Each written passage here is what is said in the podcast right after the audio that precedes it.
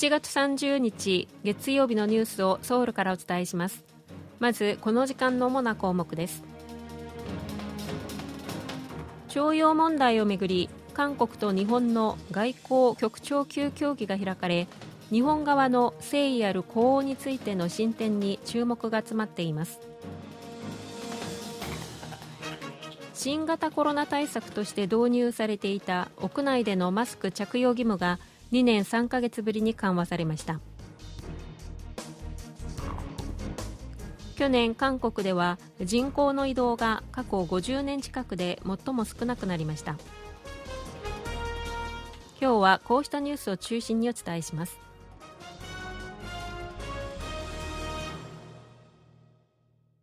韓国と日本の外交当局は30日懸案の徴用訴訟問題をめぐり意見調整を図る局長級協議をソウルで開きました。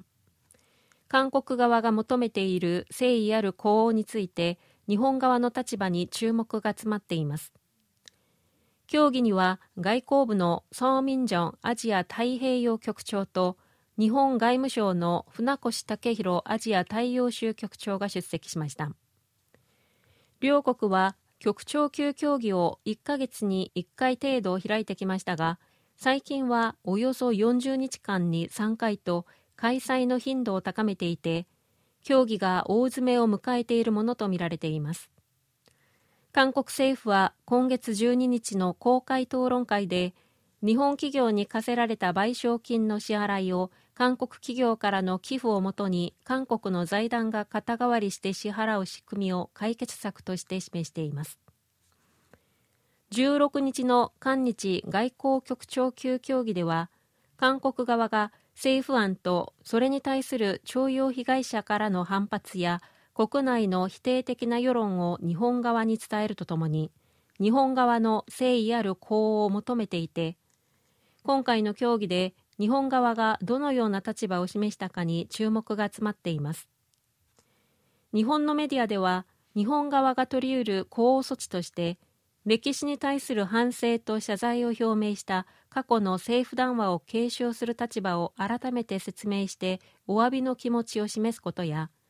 韓国側が韓国の財団が肩代わりした賠償金の返還を日本の被告企業に求める求償権を放棄した場合有志の日本企業による財団への寄付を容認する案などが報じられています。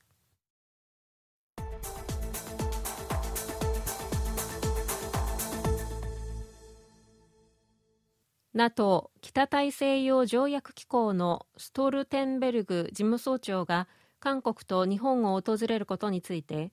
北韓の朝鮮中央通信は30日アジア太平洋地域における戦争の前奏曲だと非難する論評を掲載しました。論評は韓日訪問はアジア版 NATO の創設が狙いだと批判しています。論評は NATO がロシアの侵略を受けるウクライナを軍事支援していることにも触れ激しく批判しました。北韓はこのところアメリカによるウクライナへの軍事支援を非難しロシアを支持する姿勢を鮮明にしています。アメリカ政府は北韓が開発した新型の短距離弾道ミサイル KN23 は核弾頭の搭載が可能だとの見方を示しました。アメリカの議会調査局は北韓のミサイルに関する報告書をまとめ北韓の新型短距離弾道ミサイル KN23 について核弾頭の搭載が可能で韓半島のあらゆるターゲットを攻撃できると分析しました。これまで北韓は新型の弾道ミサイルに戦術核の搭載が可能だと主張してきましたがアメリカ議会が公の文書でその性能を認めたのは初めてです。KN23 はロシアの短距離弾道ミサイルイスカンデルを改良したもので射程距離は最大で600キロから650キロとされ低い高度を変速軌道で飛ぶことが特徴です。2019年5月以降10回余りにわたって発射実験が行われています。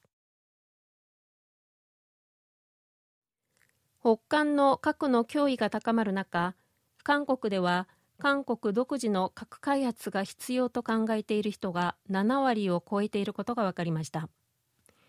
SK グループの財団が去年11月28日から12月16日にかけて行ったアンケート調査によりますと韓国独自の核開発が必要かという質問に対し必要と答えた人は76.6%に上っています。さらに北韓の非核化は不可能と答えた人は77.6%で北韓が7回目の核実験に踏み切ると思うかという質問には78.6%がそう思うと答えました。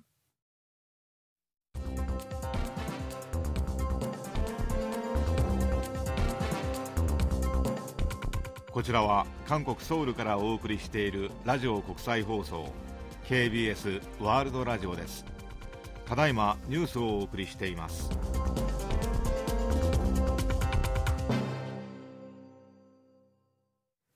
新型コロナウイルス対策として導入していた屋内でのマスク着用義務が韓国に緩和されました。感染防止策としてマスクの着用が義務付けられてから2年3ヶ月ぶりです。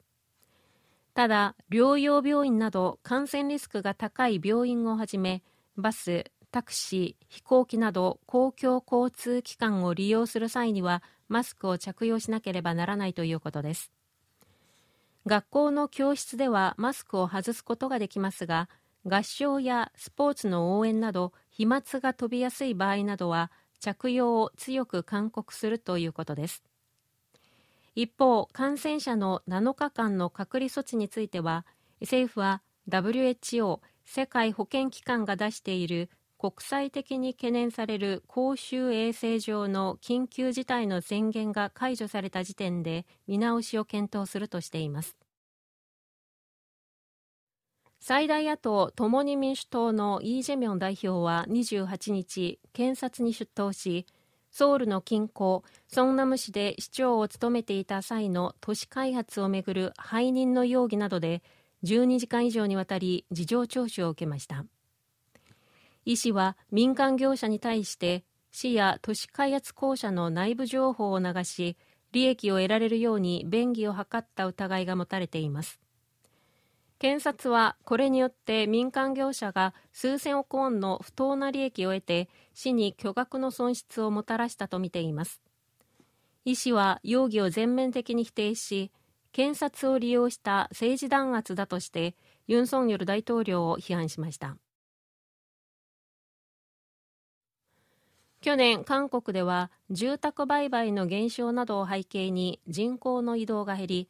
別な自治体へ引っ越した人の数は過去50年近くで最も少なくなりました。統計庁が30日にまとめたところによりますと去年17の市と道の間の転入転出者数を示す人口移動者数は615万2000人で前年に比べて14.7%減り1974年以降では最も少なくなりました。統計庁は移動が減った背景について長期的傾向として人口の高齢化や交通・通信の発達などで移動が減っていると指摘し短期的な要因としては去年住宅取引が大幅に減ったことを挙げています。去年1月から11月までの住宅取引件数は48万件で前年に比べて半分以下に減っています。韓国の社会保障は GDP 国内総生産に対する支出の割合が OECD 経済協力開発機構加盟国の平均をはるかに下回っていることが分かりました。